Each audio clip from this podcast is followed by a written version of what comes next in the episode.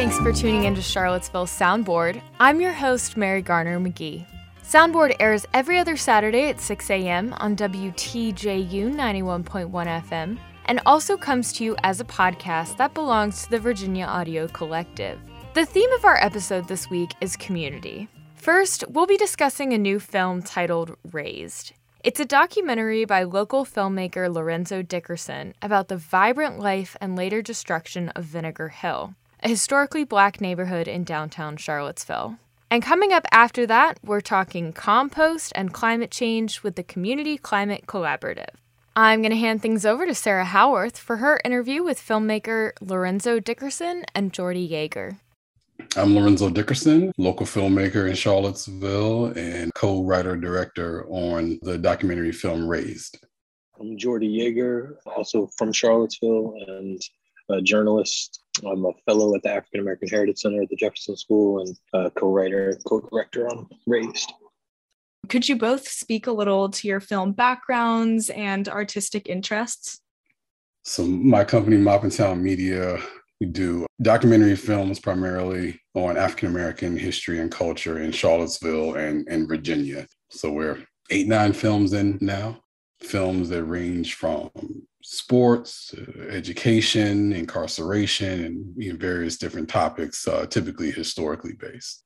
Yeah, and I am a, I'm not a filmmaker, but I am an avid film watcher, primarily Lorenzo Dickerson's films and the Maupintown production catalog. But no, seriously, I've, I've just been appreciative of Lorenzo's work for as long as pretty much as long as he's been making it. And so we started partnering on projects probably about five years ago. You know, Lorenzo's also an amazing photographer. And so I like to write a lot and he's he's an amazing visual artist. And so we started collaborating on how we could use our skill sets to tell tell stories. And that's really where our partnership began. Can you tell me a little bit about Raised for people who don't know about it already? Raised tells the story of the federal urban renewal program throughout America, but through the lens of Charlottesville's former Vinegar Hill neighborhood. In this film, we, we really talk about the extensive life, the almost 100 years of, of Black life uh, that occurred in Vinegar Hill but then also we get into the nuts and bolts behind its destruction and, and how that happened.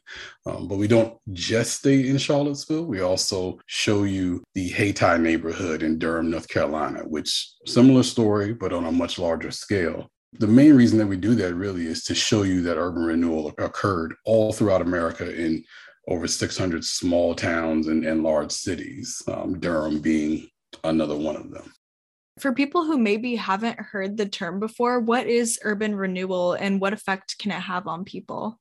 Urban renewal really comes out of uh, the US Housing Act of 1949, is, is what we learned through the production of the film um, just talking to people that that are really experts in studying this and how it was carried out and how it how it grew. And so the U.S. Housing Act of 1949 uh, really finds its uh, terminology wedded to slums and blightedness of neighborhoods. So these are characterizations of the quality or or the state of uh, neighborhoods all throughout the country um, as deemed by the, the U.S. federal government and and then localities. So this it's a, a, very expansive and sweeping program. It goes as far away as Alaska to the deep south to the northeast and New England, Boston.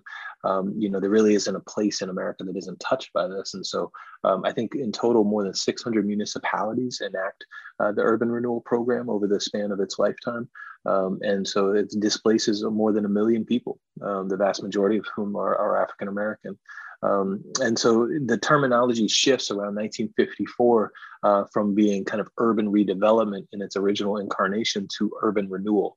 Um, and what was really interesting for Lorenzo and I in making this was that you know there was there was a lot of attention by families that were impacted by urban renewal to that renew part of that that those two words um, and the failure to renew that by and large and we can talk about this more but th- those properties that were razed and destroyed ended up just being parking lots in a lot of cases um, and so there wasn't a, a, renewal effort. The businesses that were displaced that um, were either forced to relocate or shutter altogether were never brought back right? So there wasn't a renewal in that sense um, those those spaces were very infrequently built on as further residential areas as well. Only just now, this neighborhood in uh, in Durham, North Carolina, Hayti, is just starting to build high-rise sort of residential units, the bulk of which are are you know priced at price points that are unaffordable for most folks. And so, uh, what does that renewal portion mean? Uh, was a real central key kind of question that we kept on asking and and being asked uh, of ourselves as we made the film too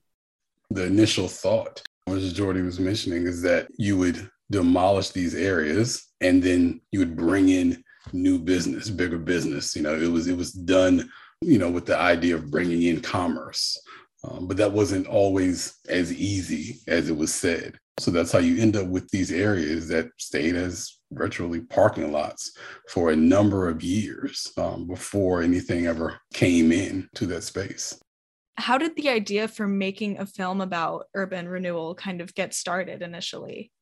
I think it started with this push pull really between, you know, Jordy and I both growing up here and what we've heard of Vinegar Hill growing up versus what we've learned about it in recent years and the, the narrative that we've heard about it so frequently in recent years, which is typically about the destruction of the neighborhood only. So I think, you know, this idea before we even started working with, with VPM as a partner on this project, Jordy and I had kicked around this idea of telling this story that was really more inclusive of telling the story of the life of the people that lived there um, and really digging deep into what that narrative truly is and how do we you know best represent the folks that that lived and grew up and owned businesses in the neighborhood.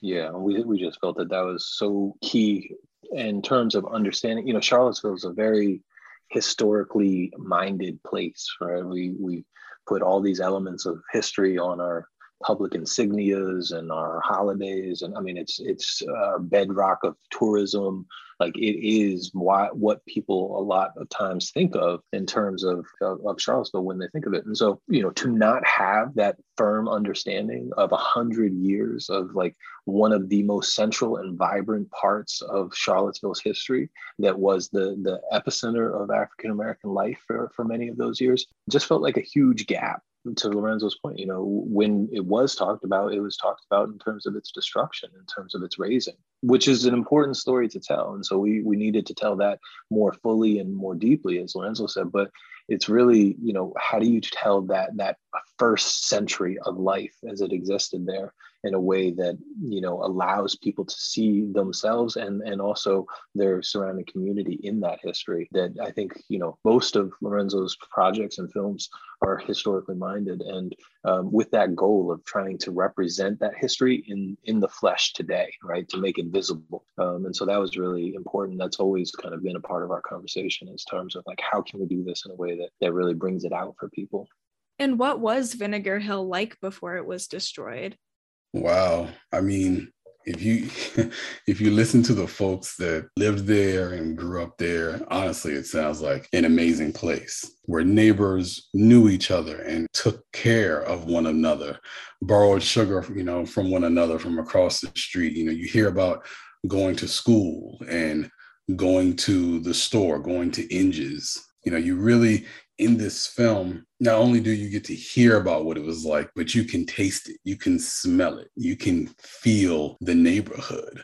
And that's one of the things we really wanted to focus on. You know, growing up here in the area, I have a great uncle that we grew up in the county, um, in Albemarle County, and I have a great uncle that would always tell stories about going to Vinegar Hill and going to the pool hall and going to the store and stuff like that.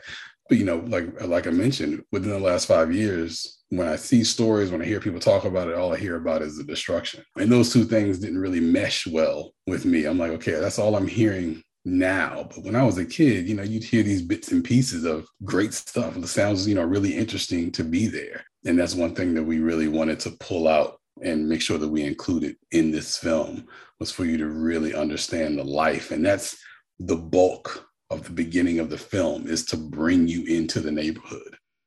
Yeah, it was. I mean, we quite often we'd be filming and just be very, very hungry because of you know, like they were talking about the ginger snaps and like just how rich they were at Inge's store, which is you know that building that's tavern and grocery now on the corner of Fourth Street and West Main Street. You know, that was the neighborhood store from 1891 to 1970s. You know, like like Lorenzo was saying, it was a, a community that looked out for each other. So they had, you know, whole accounts for families all throughout that that those neighborhoods uh, or the streets behind there, for which they could, you know, at, at the end of the month when they got paid, they'd settle up. So it wasn't like a cash transaction only sort of place. It, it was very much kind of that family orientation around it. So they looked out for one another in that way. But yeah, I mean, the, one of our interviewees, Clara Tompkins Jameson, describes going from house to house during the holidays, and you know, the smell of, of collard greens and ham, and I mean, it was just it was pervasive. Everywhere you went there was just food and you know there were gardens and and then there were sounds as Lorenzo said like you know the blue diamond the, the nightclub the pool hall like he said but but also kind of inside the homes that you know Duke Ellington and, and you know Cab Calloway and all of these different artists were being played on record players and um, and performed too. You know there were there were actual musicians that lived in the neighborhood but yeah and then and then the school is right across the street you know jefferson school is right there on fourth street and so really from the arc of when you're born to when you pass away there's a funeral home there. Um, so you could spend your whole entire life in vinegar hill and never want for anything more you know these are businesses these are social clubs these are benevolent organizations these are political organizations you know everything was there. Um, and so you know as ivan orr who is our composer for the film said that it was it was really quite self-sufficient and, and insulated in many respects.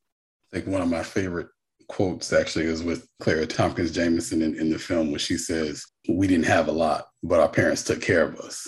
Mr inge took care of us. And i just i love that quote because it it says it very bluntly that you know one our parents took care of us that you know we were taken care of but also mr inge the neighborhood took care of us. It was a collective effort and everyone was was really close with one another Wow. Yeah. Even listening to you both just talk about the film really puts you in what it could have been like in Vinegar Hill. Just the descriptions of the food and the smells and the music is incredible. And it's really nice and important that people will get to learn about that as well as the destruction, which is what you mainly hear about if you do hear about Vinegar Hill, like you said before. And you already mentioned this a little bit, but what was it like working on the creation of the film? I think the really cool thing was the connections that we made. I mean, we really enjoyed sitting down because that's what we do and that's what we enjoy anyway sitting down with you know elders in the community and just listening to these stories you know we would we would do it all day just because but i think the the amazing connections that we made between people just in the process of finding folks for interviews and that sort of thing connecting with the two gentlemen that we have in the film that were UVA students at the time. And they were a part of a group that in 1980, a group of students conducted interviews, audio interviews with folks that lived in, that once lived in Vinegar Hill. And we were able to bring those audio interviews, some of them into the film. So you can hear some of those as well. But we were able to connect with those two students today. So you'll, you know, you hear their 1980 interview, but then you'll see them present day and connecting with them was was pretty cool. Um, Ivan Glasgow, I've known his family ever since I was a kid. So as we're looking, you know, through the names of these students from 1980, I'm like, maybe that's the same family. And it just so happens to be and then the other gentleman, Milton Carpenter, um, he lives in North Carolina now. So when we went down there to film in Durham, the Hayti neighborhood, we went to Raleigh, uh, filmed him in the same day. So a lot of these connections were just it was really interesting. And, and when we had the premiere the other night, it was really cool to see lots of lots of folks all together there in, in one space. One of our interviewees towards the end of the film is a guy named Joaquin Wynn. He's a, a, another local, and he didn't know that his family had property in Vinegar Hill. And it was only, you know, it's through our records and, and kind of research that we were able to show him not only where it was, but what it looked like and, and show him the records that indicated his grandparents owned it. And, and he matched our records with family photographs and said, you know, well, here they are getting married. And here, you know, so it was just this kind of, he, he himself is a realtor. And so to have that, you know, how he sees the world is through property, is through land. And so to be able to then tie that personal story to this, this larger story in Charlottesville and throughout the country was, I think it was really important for him, but it really captivated that whole experience for us too, of just seeing the power of, of this sort of storytelling and, and research that, that can be it was also tricky just navigating COVID. You know, that these were, this was still that time period. We started, I think, really filming more than a year, almost a year and a half ago. You know, so this was a period where people weren't very comfortable taking off masks, even in very isolated sort of circumstances. And so we had to be respectful of that and just kind of bide our time in terms of when people did feel comfortable, you know, because we wanted to show the, the full scope of who that person was and not, not necessarily hide behind a mask. And so just navigating that was was always a little bit eh, you know always present in our minds. Yeah i mean everybody just you know we would have tried to interview 40 different people i think if we'd had enough time. So but we ended up i think interviewing total of 16 there were a lot of moments that we had to leave out that were really precious but i think we chose the best ones. It sounds like you did a lot of research through interviewing people and actually being able to speak with them about their experiences but how did you kind of go about doing the research for the film? And how can other people maybe learn more about vinegar hill and the neighborhood in north carolina?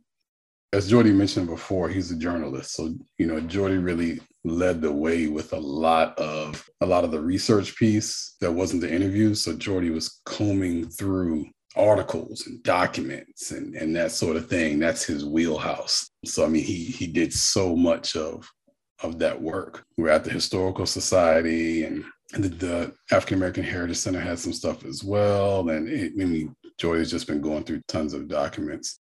As far as the the Hayti neighborhood, there are some websites out there that, that folks can go to. I think one of them is 150bulldurham.org. I think that's what it's called what was really great too is just going with Lorenzo going through these oral histories that he mentioned back in the 1980s that you know it, it's hard to believe but that's 40 years ago or 40 plus years. And so just having that moment be captured and seeing how our collective memory kind of shifts over time that the things that they were remembering back then we don't really talk about these days in some cases some cases we do but so for example you know one of the things that dr george ferguson talks about he's a, a funeral home director and the head of the naacp in his interview in 1980 he's telling i think it's milton right? Milton carpenter's interviewing him? Yeah i think it I is.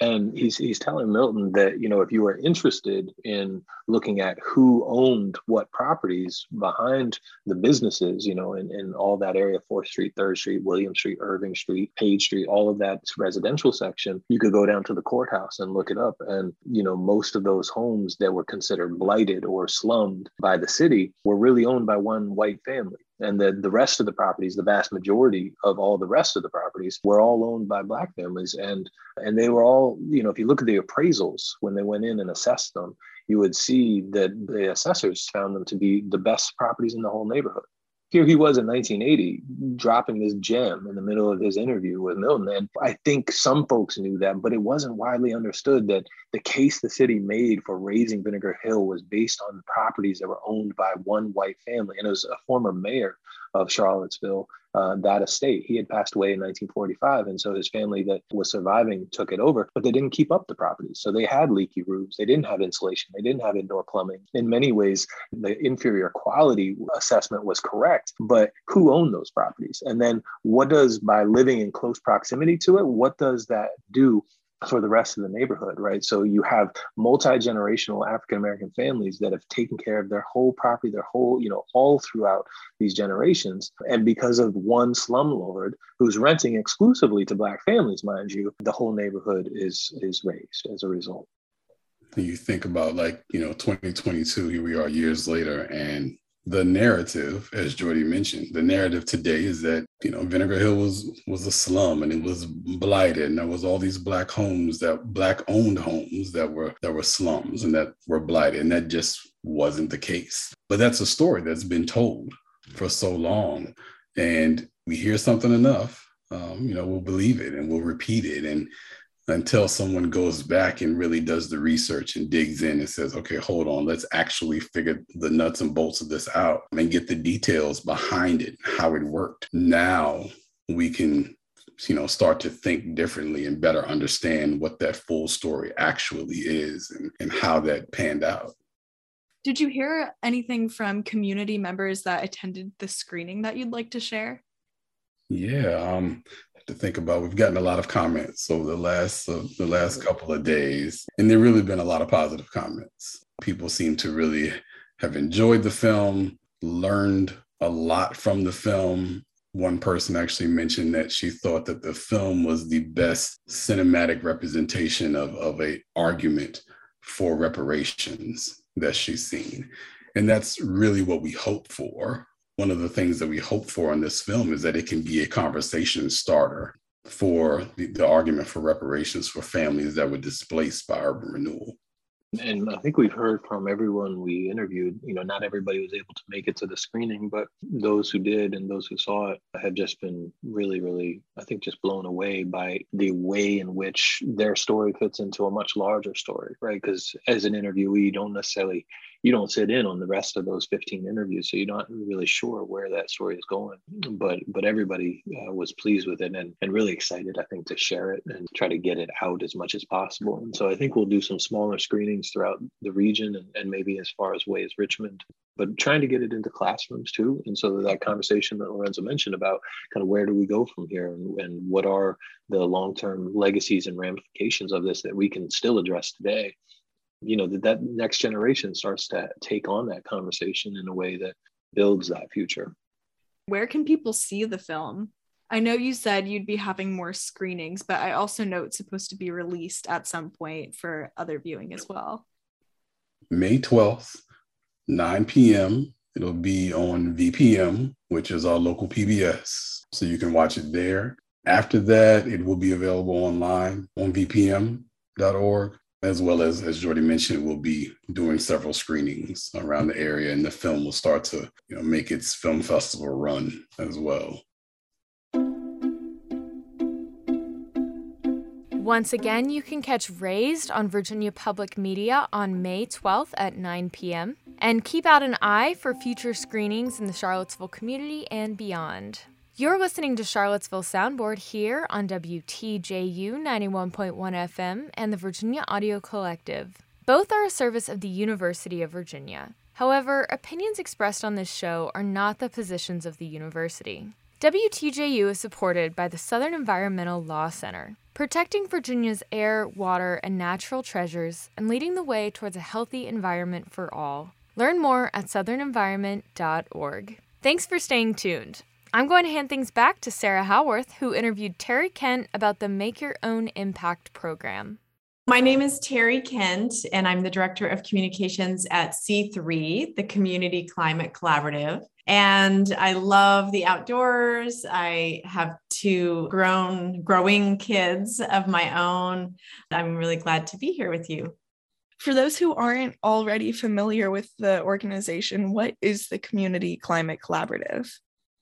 Sure. So we're a nonprofit that's dedicated to local climate action advocacy and action. So we work with businesses and homes and faith communities, really anyone and everyone to make sure that they see their role when it comes to climate solutions.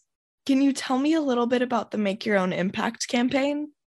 We get asked a lot you know what can individuals do what can we do on climate so what we've compiled is um, a great guidebook. So it's a free downloadable guidebook that's uber local. So I like that aspect of it. We believe that change be- begins in our backyard. And so we can start in our homes, in our own lives, with our sphere of influence. Um, and it's also not overwhelming. So it's it's highly accessible. It's got 26 actions, but I'm super excited because it the guidebook has the structure of three categories learn it, voice it, do it. So, first few actions are okay let's learn about my carbon footprint let's watch you know a documentary on on plant-based diet you know like getting started with the learning process and even looking at the equipment in your house you know the energy what's taking up energy and then voice it is the piece where we really want to push our community and our local government. And so there's advocacy, you know, where we have a downloadable letter that people can write. And then that last section is really getting into the actions of, you know, making those changes in the lifestyle. So the and the great thing about the campaign is you don't have to do it alone. So we have built an online community, but I'm super excited because then we can start engaging with each other inside that community because it's hard for you know we have a small staff. We can't be everywhere you know at once and be in homes. And so this is a great opportunity for us to build community so we're going to be having online and offline events. I will just add on to that is that we've put together a list of incentives because people can't do all these things on their own right? Like a lot of people don't realize that a thermostat you can get a rebate from if you're a, city gas customer for example. And so as a part of this once you enter the community and even on our uh, make your own impact landing page you can find our climate action incentives. It's a list of local state and federal incentives for these types of actions What's kind of like a good starting point? What's one of the things that people can do in their everyday life to combat climate change on the individual level that's a good place to start, you would think? Yeah, that's a great question. I mean, I was asked that at a, at a UVA class. I was given a presentation and and he's like, What can I do today? And I asked, I said, Do you compost? And he said, No. And I said, Okay, let's start there surprisingly composting is a big deal you know your food waste and your green waste at, at, home that you generate. But of course you know the emissions can you drive less? You hear these these statistics that, that are kind of hard to believe like the average american you know takes 8 to 10 trips in their car every day to and from places. So can you reduce your transportation footprint? And then you know we need to eat less meat you know, as Americans, we love our um, our beef and like some of our other intense carbon intense meats, and so, you know, we we're not asking everyone to become vegetarian or vegan. Like wherever you are in your journey, we want to help you, and you know, one of the things is to reduce that meat intake. And can you can you look at alternatives? So yeah, those are just a few of the the heavier hitting uh, positive impact making actions the other really interesting thing is to talk about this issue more with your friends and your family and your coworkers. We're not talking about it on a regular basis. And that's just a small and easy thing. And be, I would urge people to be solutions oriented and to be positive, you know, not gloom and doom, is to really present like there are things we can do. We've got, you know, if we band together, we've really got this. And that's why we put advocacy in there because we know we need systems change, we need po- better policy. And so it's kind of a both and. And then, like we talked about before, it can feel really daunting to start taking action against climate change. Can mm-hmm. you share some of the ways that you like to advocate for the environment in your own life? What's your climate action plan, like we said? Sure. So, one of the things I do is I I definitely am a, a storyteller, a communicator, a marketer at heart. So I will really engage eh, like total strangers or like if I'm in the grocery line, that kind of thing. I'm not, I don't think I'm over over the top, but I definitely find ways to to insert, you know, what people can do or if I bring my grocery bags or I have an E I am leasing an EV and my neighbor said, "Oh, my my neighbor told me an EV was way too expensive. And I said, Oh my gosh, you know, I, I work for a nonprofit. I, I was able to make it a lease work. So don't totally eliminate, you know, electric vehicle as, as a, a potential, you know. I did go solar a few years ago at my townhome and a, you know, I compost. So I'm like, I, I like to think of it though as I can always do better. And so I would say you know, my next one is trying to be more plant based. What resources will people be able to take advantage of when they join the Make Your Own Impact campaign? Yeah, so far we've partnered with five businesses. I'm really excited about offering our members those discounts. So we have an electrician, a Black Bear composting provider, the two refill stores in town, High Torque Gear Exchange. So we're really excited that these businesses have offered to support our members with discounts. And then, of course, those resources, we wanted to pair the actions in the book with an easy resource. So we really, again, did that homework. We've been working on it for a couple of, of months, pretty steady. And we're really excited about all of the tools. We've got a newly to raise awareness about people's energy burden. We have an energy burden calculator on there that was actually partnership with UVA Forge. So uh, that is an, an organization that helps with software solutions at UVA. And so that was a cool partnership. And that's part of the, the resources definitely a lot of great stuff in there. Try to make it as easy as possible for people to integrate these actions that make a difference into their daily lives. Can you give me an example of a workshop that might take place with Make Your Own Impact, or maybe one that the Climate Collaborative has done in the past? Oh my gosh, I'm so glad. I can't believe I didn't mention the events. So, what one thing we're doing at the end of May is we're having a meetup. So, we want to have these monthly meetups so that people can again share information. It's so, you know, rewarding and fun to exchange like success stories or this is what's worked and this is what hasn't worked. So, we're going to be doing those monthly.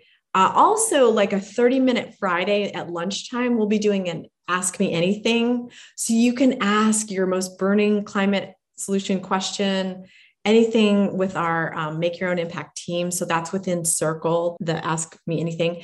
And then in terms of workshops, we don't have ones on the docket yet, but we want to in the fall have hands-on workshops for people. So we had talked about at one at one point we were doing an actual like we made a, a vegetarian like it was a cooking class um, or you know, energy efficiency 101 or even advocacy 101. So we are really going to be listening in the next few months um, or weeks, I should say, within that circle community. Like, what do people need and want in terms of a workshop?